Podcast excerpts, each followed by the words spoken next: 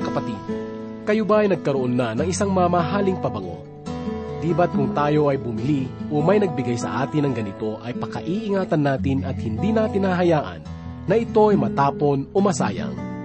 Sa isang sipi ng Biblia na ating pag-aaralan ngayon ay makikita natin ang paggamit ng pabango bilang isang simbolo. Ating basahin ang ilang talata sa ikalimang kabanata ng awit ni Solomon mula sa ikaapat na talata hanggang ikaanim. Sinabi ng mga talata, na isuot ng aking sinta ang kanyang kamay sa butas ng pintuan at ang aking puso ay nananabik sa kanya. Ako'y bumangon upang pagbuksan ang aking sinta at sa aking kamay tumulo ang mira at sa aking mga daliri ang lusaw na mira sa mga hawakan ng trangka. Pinagbuksan ko ang aking sinta ngunit ang aking sinta ay tumalikod at umalis na. Pinanghina na ako ng aking kaluluwa nang siya'y magsalita. Aking hinanap siya, ngunit hindi ko siya matagpuan Tinawag ko siya ngunit hindi siya sumagot. Ang mira na ginamit dito ay kasama sa kultura sa panahon ni Haring Solomon.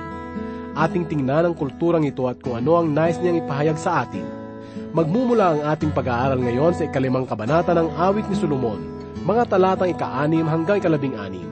Kaya't ating ihanda ang ating puso at isipan sa pamamagitan ng pakikinig sa inyong lingkod ng Diyos, Pastor Rufino de la Peret, dito lamang po sa ating programang Ang Paglalakbay.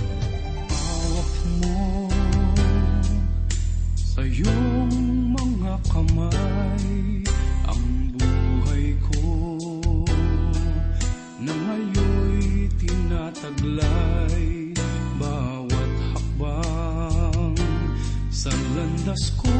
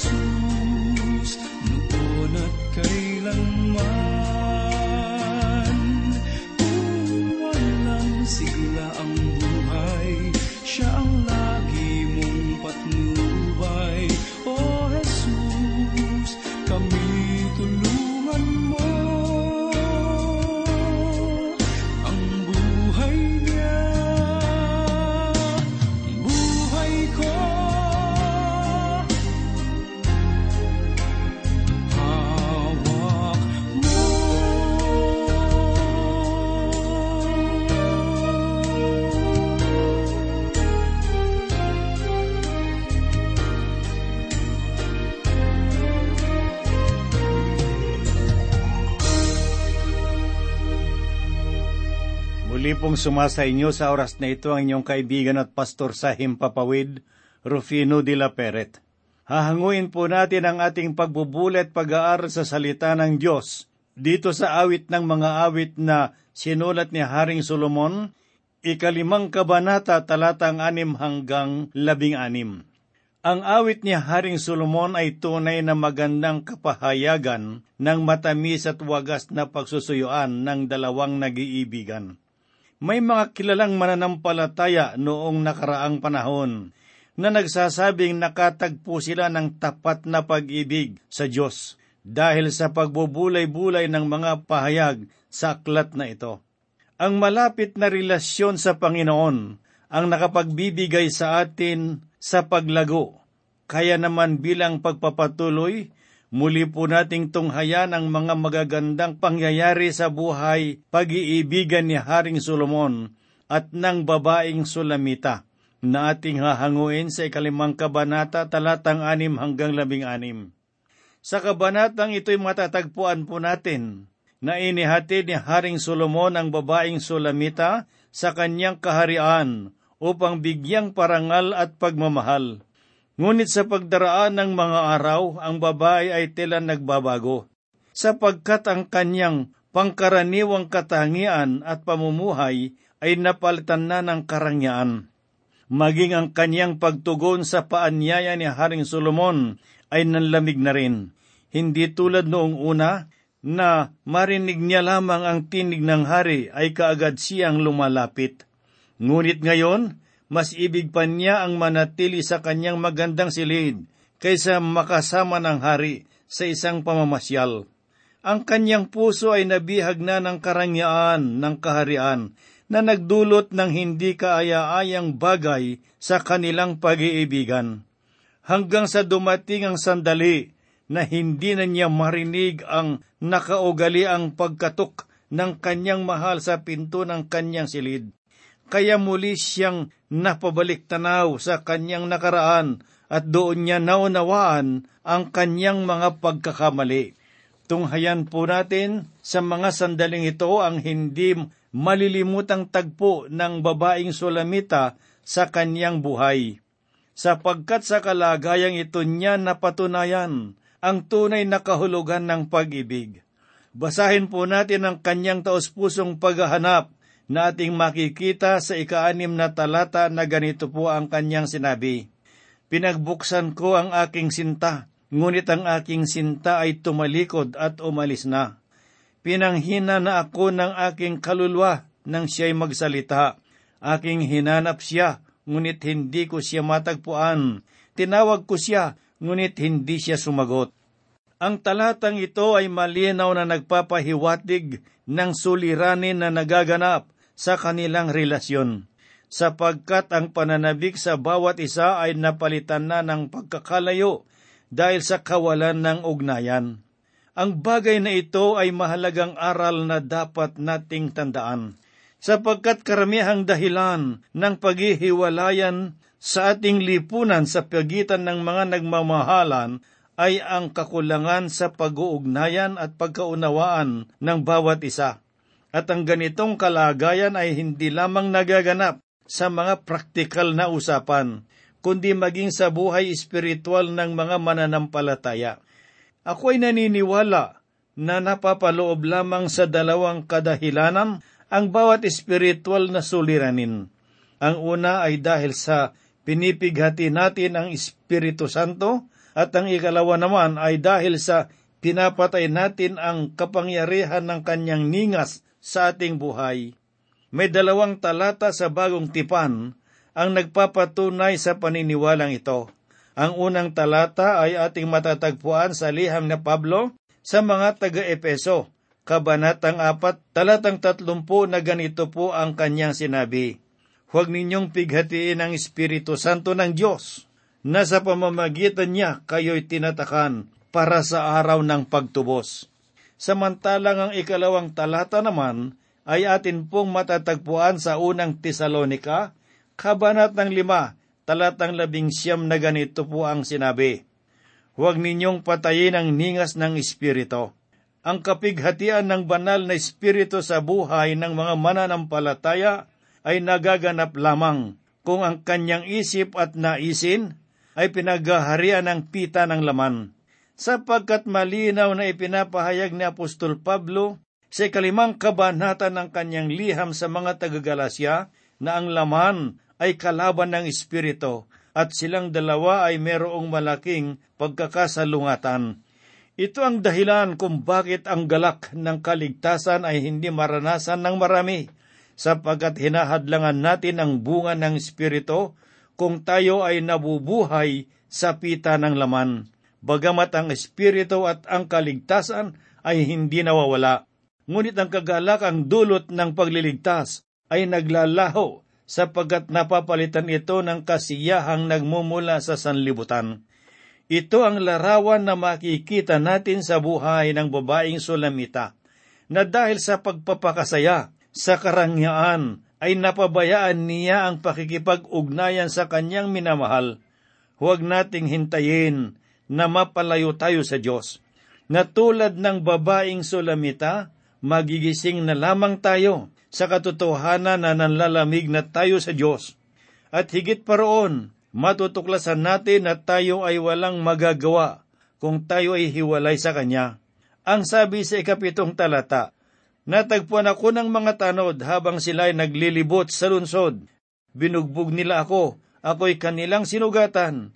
Inagaw nilang aking balabal ng magabantay na iyon sa pader. Kaibigan, naisip mo na ba kung gaano tayo kahina kung sarili nating kakayahan lamang ang pairalin natin sa buhay? Maari tayong gumawa ng isang bagay na taglay ng buong kasigasigan, ngunit hindi kailanman ito mapapantayan ang kapanatagang naidudulot ng relasyon natin sa Diyos. Ang kalagayan ng babaeng sulamita sa talatang ito ay magandang larawan ng buhay na walang kaugnayan sa Panginoon. Ipinapakita nito kung gaano kahina ang tao kung siya ay hiwalay sa Diyos. Kaya napakahalagang lumapit tayo sa Panginoon ang buong puso at katapatan upang tulad ng babaeng sulamita ay matagpuan natin ang pag-ibig at kapahingahan ng ating buhay. Pakinggan po natin ang sinabi sa ikawalong talata. Pinagbibilinan ko kayo o mga anak na babae ng Jerusalem, kung inyong matagpuan ang aking sinta, inyong saysayin sa kanya na ako'y may sakit sa pagsinta. Noong ang pag-isip ng babae ay naliwanagan, ang kanyang pananabik at pagmamahal sa kanyang sinta ay nanumbalik. Kaya ipinakiusap niya sa mga babae ng Jerusalem na kung makita nila ang kanyang sinta ay kanilang ipabatid sa kanya ang labis na pananabik at pagmamahal na kanyang nadarama. Ang karangyaan ng kaharian ay hindi na mahalaga para sa kanya, sapagkat kung paanong ang hardin ay nawawala ng kulay sa tuwing ang mga bulaklak ay nalalanta, ay gayon din ang kanyang kalooban dahil sa paglisa ng kanyang minamahal. Ngunit sa kabila ng lahat na pakiusap ang kanyang pag-ibig ay idinaan sa pagsisiyasat.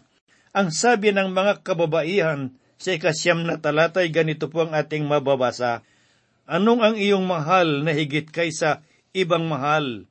O ikaw na pinakamaganda sa mga babae, ano ang iyong mahal na higit kaysa ibang mahal na gayon ang iyong bilin sa amin? Nais ipahayag ng mga kababaihang ito na bakit niya pag-aaksaya ng panahon ang kanyang minamahal, samantalang siya sa kanyang likas na kaanyuan ay may taglay na pambihirang kagandahan na maibigan ng ibang lalaki. Bakit siya nagpapakalungkot sa isang lalaki na maaring higitan ng iba? Hindi ba ganito ang diwa ng katanungan na ating nakakaharap sa sanglibutan? Para sa kanila, malaking palaisipan ang pagtatalaga ng buhay para kay Kristo, sapagat napakaraming pinuno na nabubuhay sa kasayahan na nagsasabi na nakahigit sa Kanya. Ngunit bakit ang Panginoong Hesus ang paglalagakan natin ng taus-pusong paglilingkod at pagmamahal? Hindi ba ito ang kalagayan ng sanglibutan tungkol sa katotohanan ng mabuting balita? Ayon kay Apostol Pablo sa unang kabanata ng unang Korinto, talatang labing walo, sapagkat ang salita ng cross ay kahangalan sa mga napapahamak, ngunit sa atin na nililigtas, ito ay kapangyarihan ng Diyos. Si Poncio Pilato ay kinailangang magbigay ng kapasyahan kung sino ang kanyang palalayain noong iniharap sa kanya ang Panginoon at ang isang pusakal na bilanggo nagngangalang Barabas. Bagamat nais niyang iwasan ang magbigay ng pagpapasya sa pamamagitan ng paghuhugas ng kanyang kamay, ngunit ang paggawad ng hatol ay kailangan pa rin gawin niya. Ito ang dahilan kung bakit ang mabuting balita ay nagbibigay kapasyahan sa bawat tao kung pananampalataya at pagtatangi ang kanilang igagawad kay Kristo. Ayon sa isang kilalang mananampalataya sa kasaysayan na nagngangalang Tertullian. Ang mga sinaunang mananampalataya sa iglesia ay mamatamisin pang mamatay dahil kay Kristo. Tanggihan lamang ang pagsamba sa mga Diyos-Diyosan ng mga pagano. Ito ang dahilan kung bakit marami sa kanila ang dumanas ng matinding pag-usig hanggang kamatayan. Para sa iba, ang kanilang taus-pusong pag-ibig kay Kristo ay malaking kahangalan. Ngunit sa kanila, yun ay pagkakataon upang ihayag sa lahat ang kanilang katapatan at pagmamahal kay Kristo. Hindi nila hahayaan na mabahira ng kataksilan ang kanilang pananampalataya, sapagkat ang kanilang iniibig ay higit pa sa isang emperador o kilalang bayani. Batid ng kanilang puso na si Jesus ay Diyos. Kaibigan, sino si Kristo sa iyong buhay? Ano ang pagkakakilala ninyo sa Kanya? Nawa ay tularan natin ang ginawa ng babaeng Sulamita na matapos maunawaan ang kahalagahan ng kanyang minamahal na higit pa sa anumang bagay, ay muling naghangad na siya ay makasama. Na bagamat ang kanyang pagkahanap ay hinahadlangan ng maraming panunuri at pag-uusig, ang matibay na pagpapasya ng kanyang puso ay naghayag ng pagtatanggol para sa kanyang minamahal. Pakinggan naman po natin ang kanyang napakagandang pahayag tungkol sa kanyang sinta na ating mababasa sa ikasampu hanggang labing anim na talata na ganito po ang kanyang sinabi. Ang aking minamahal ay maningning at mamula-mula sa pamumukadkad tangi sa sampung libo. Ang kanyang ulo ay pinakamainam na ginto ang bungkos ng kanyang buhok ay maalon-alon at kasing itim ng uwak. Ang kanyang mga mata ay tulad ng kalapati sa tabi ng mga bukal na tubig na hinuhugasan ng gata sa tamang-tama ang pagkakalagay. Ang kanyang mga pisngi ay gaya ng pitak ng mga pabango na nagsasabog ng halimuyak. Ang kanyang mga labi ay mga liryo na nagbibigay ng lusaw na mira. Ang kanyang mga kamay ay singsing na ginto na nilagyan ng mga hiyas. Ang kanyang katawan ay gaya ng yaring garing na binalot ng mga safiro. Ang kanyang mga hita ay mga haliging alabastro na inilagay sa mga patungang ginto. Ang kanyang anyo ay gaya ng mga sidro. Ang kanyang pananalita ay pinakamatamis at siya'y totoong kanais-nais. Itong aking sinta at ito'y aking kaibigan o mga anak na babae ng Jerusalem. Ang mga pahayag na ito ay nagpapakita na lubos na nakikilala ng babae ang kanyang minamahal. Ang mga paglalarawan na kanyang ginamit ay nagpapahiwatig ng kanilang matimyas na pagsusuyuan. Ang iglesia bilang nobya ni Kristo ay naralapat na mahayag ng malapit na ugnayan sa Panginoon. Sapagkat kung tayo ay nagnanais na maipagtanggol ang pananampalataya, kinakailangan natin na pagharian ng pag-ibig ni Kristo, ang ating Panginoon. Ang sabi ni Apostol Pedro sa ikatlong kabanata ng kanyang unang sulat, talatang lima ay ganito, Kundi sa inyong mga puso ay pakabanalin ninyo si Kristo bilang Panginoon Lagi kayong maging handa na ipagtanggol sa bawat taong humihingi sa inyo ng katuwiran ang tungkol sa pag-asang nasa inyo. Ang tapat na pag-ibig kay Kristo ang susi upang lubos natin siyang makilala. Hindi sa matayog na kaisipan na bunga ng mataas na pinag-aralan. Nagsimula ang karunungan ng Diyos. Hindi kinakailangan ng babaeng sulamita na tumbasan ang karunungan ni Solomon upang siya ay magkaroon ng malalim na pagkakakilala sa Kanya. Tanging ang kanilang tapat at dalisay na pagmamahalan ang nagpahayag ng kanilang sarili sa isa't isa. At ito ang nais ipaunawa ng Panginoon na kanyang sinabi sa ika labing apat na kabanata ng Juan, talatang dalawamput isa. Siyang meron ng aking mga utos at tinutupad ang mga iyon ay siyang nagmamahal sa akin at ang nagmamahal sa akin ay mamahalin ang aking ama, at siya ay mamahalin ko, at ihahayag ko ang aking sarili sa kanya. Kaibigang nakikinig, Ang iyong pagkakakilala kay Kristo ay nagpapatotoo rin ng lalim ng iyong pag-ibig sa Kanya.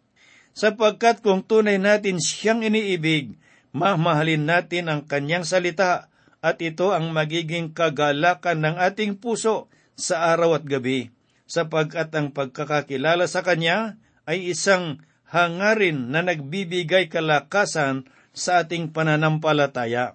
May isang kilalang dalubhasa sa banal na kasulatan na nagngangalang Scofield ang nagbigay pahayag tungkol sa kagandahan ng persona ng Panginoong Heso Kristo, na ganito po ang kanyang sinabi, Ang lahat ng makasanlibotang kadakilaan ay naglalaho dahil sa kagandahan ng Panginoong Hesus. Maging ang katalinuhang kinikilala ng marami ay nagiging isang kahangalan dahil sa karunungang hatid ng katotohanan ni Kristo.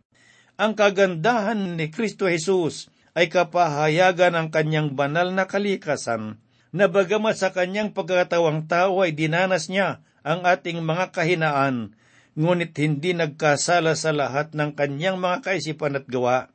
Tunay na siya ay napagod, nauhaw, nagutom at lumuha bilang tanda ng kanyang pagpapakumbaba. Tanging siya lamang ang gumawa ng ganitong uri ng pag-ibig sa puso ng tao. Walang sino man sa buong sansinukob ang maaaring magsabing naunawaan niya ang lahat ng ating kalagayan maliban sa Panginoong Hesus na nagnanais makipamayan sa tao upang makiramay sa kanilang mga kahinaan at pasanin ang kanilang mga kasalanan. Lahat ng mga mananampalataya at maging ang mga makasalanan na nakasaksi sa kanyang kagandahan ay namangha sa kagalakan at kalakasan na tulad ng kanyang presensya. Hindi siya tulad ng mga perisyo na nagtatangi ng tao na nakikisama lamang sa mga kilalang tao sa lipunan upang mapabilang sa mga tanyag. Ang pag-ibig at habag ni Kristo ay tulad ng dalisay na tubig na naglilinis sa puso ng mga nagsisising tao. Sino man na kanyang mahawakan ay nakadarama ng banal na kapangyarihan at kapatawaran. Siya ay Diyos na kaibig-ibig, na karapat dapat ng pagsamba at papuri ng buong nilalang. Ang lahat ng ito ay bahagi lamang ng kanyang kamanghamanghang persona. Tulad ng karagatan, ang kadakilaan ng kanyang katangian ay higit na malawak at malalim kaysa sa ating mga kaisipan. Lahat ng nagnanais lumalim sa pagkakakilala sa Kanya ay nakakasumpong ng kapahingahan para sa kanilang kaluluwa. Ang mabuting balita ay kapahayagan ng kanyang pag-ibig na ipinapamalas maging sa kapaitan ng cross Tinis niya ang mga pasakit at pag-uusig upang tayo ay mapagkalooban ng buhay na walang hanggan. Si Kristo ang larawan ng kalwalhatian ng Diyos. Sa pamamagitan niya ay nahayag ang persona ng Ama. Kaibigan, dumating ka na ba sa sandali ng iyong buhay na kung sakaling dumating ang panahon ng iyong paglisan sa daigdig na ito, ay makahaharap ka sa Panginoon na may kapanatagan?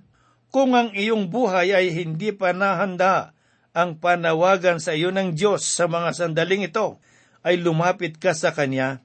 Tularan mo ang babaeng sulamita na hinanap ang kanyang mahal upang panumbalikin ang pag-iibigan na kanyang nababayaan. Kaibigan, ang Diyos ay matagal nang nagaanyaya sa iyo. Ang kanyang kalooban ay patuloy niyang binubuksan sa pamamagitan ng kanyang salita upang malaman mo ang katotohanang nagbibigay sa iyo ng kaunawaan tungkol sa iyong tunay na kalagayan. Gaano man kabigat at kalaki ang iyong kasalanan, hindi ka dapat matakot, sapagkat kung nagawang pasanin ng anak ng Diyos ang kasalanan ng sanglibutan, gaano pa kaya ang sa iyong kasalanan? Hindi dapat panghinaan ng kawalan ng pag-asa at pag-aalinlangan ng iyong pananalig sa kanyang pag-ibig sapagkat ito ang karaniwang ginagamit ng Diablo upang hadlangang lumapit ang nagsisising puso. Lumapit ka sa Diyos ngayon din, kaibigan. Asahan mong hindi kanya bibiguin, hindi kanya itataboy, hindi kanya palalayasin. Mahal ka niya, manampalataya ka at ikaw ay maliligtas. Basahin po natin ang paanyaya ng Panginoong Kristo sa aklat ni Mateo, ikalabing isang kabanata, talatang dalawampu at walo, na ganito ang kanyang sinabi, Lumapit kayo sa akin, kayong lahat na nanlulupaypay at lubhang nabibigatan, at kayo'y bibigyan ko ng kapahingahan.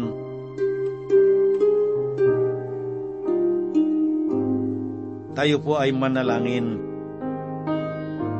Muli po kaming sa iyo ay lumalapit, Panginoong Diyos.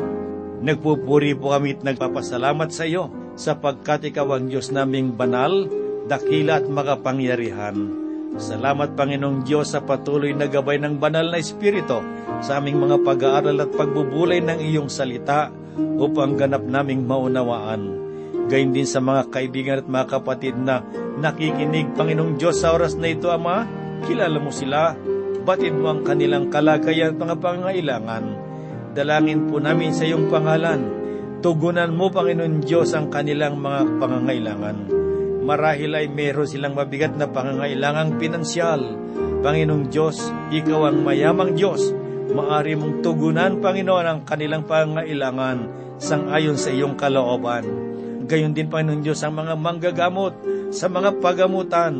Panginoong Diyos, bigyan mo sila ng katalinuhan, ng kaalaman sa kanilang mga ginagawa, hindi lamang sa pisikal kundi sa spiritual ay matulungan nilang kanilang mga pasyente. At gayon din po, Panginoon, ang merong mga dinaramdam marahil sa loob ng tahanan o sa pagamutan, nawawala sila ng pag-asa at nanlulupaypay. Sa iyong pangalan, idinadalangin po namin ang kanilang kagamutan. At gayon din po, Panginoong Diyos, ang mga nalulumbay at nalulungkot sa mga panahong ito, ikaw ang kanilang kaaliwan. Sa mga kaibigan at mga kapatid, na hindi pa maliwanag ang kanilang relasyon sa iyo, Panginoong Diyos, sa oras na ito'y mangusap ka sa kanila at matuto sila't magbigay ng lakas ng loob na lumapit sa iyo upang ipagtapat ang kanilang mga kasalanan sapagkat ikaw ay banal at tapat na magpapatawad ng lahat ng mga kasalanan. Panginoon, dinadalangin din po namin, Ama, ang aming bansa sa oras na ito. Manguna ka, pakilaman mo, Panginoong Diyos, gayon din sa iyong mga anak, mga pastor at mga manggagawa, Panginoon. Ibuhos mo ang iyong biyaya at pagpapala sa bawat isa sa kanila. Kami po'y umaasa, nananalig, Panginoon, na ito'y gagawin mo sapagkat hinihiling namin sa matimis na pangalan ng aming Panginoong Iso Kristo. Amen. Ang buhay